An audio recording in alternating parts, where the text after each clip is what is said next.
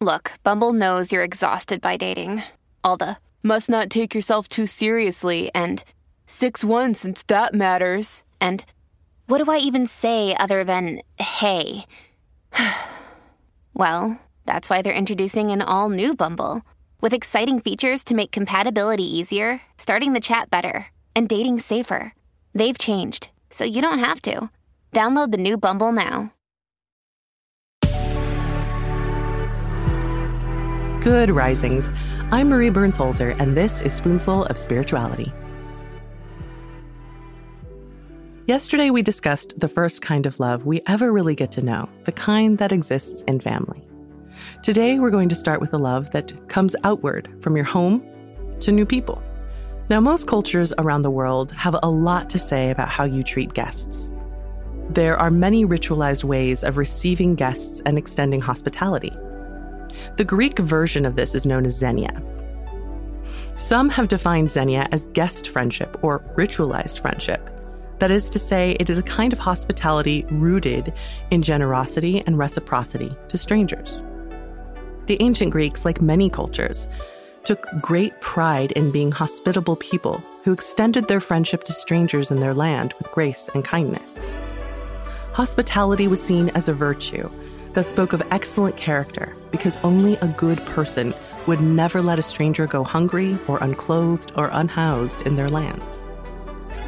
It is so important to them that they not only had a word for it, but they considered it one of the primary versions of love. Now, of course, ritualized hospitality has a great chance of turning strangers into friends. And this is where we experience a different kind of love. Now, ludus means game in Latin. And this kind of love can be explained in a more modern context as a playful companionship. This kind of love can range from being playmates, like literally focused on fun and pleasure and joy.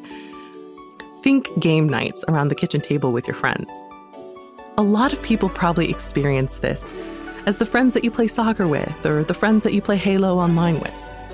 It's a different kind of love, but one that is absolutely necessary for our well being and worthy of our celebration all on its own.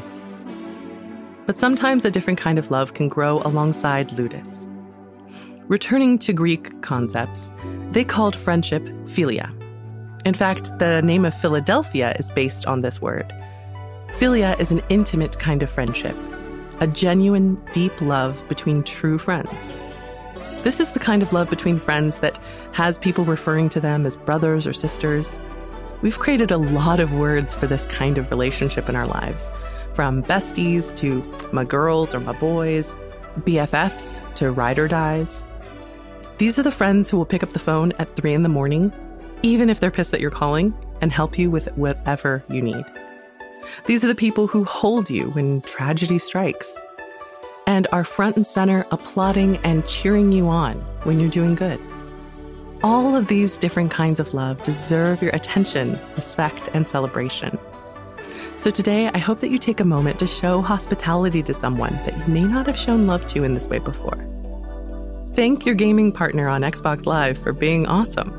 Send a text or DM your ride or dies so that they know how much you appreciate, value, and love them.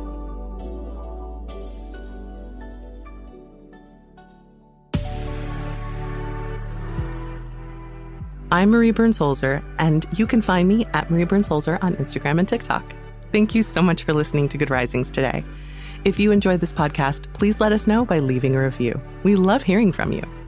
Now go be excellent to yourself and to each other we have some exciting news. You can now search more than 700 Good Risings episodes on the new Fathom.fm app, the podcast player from the future.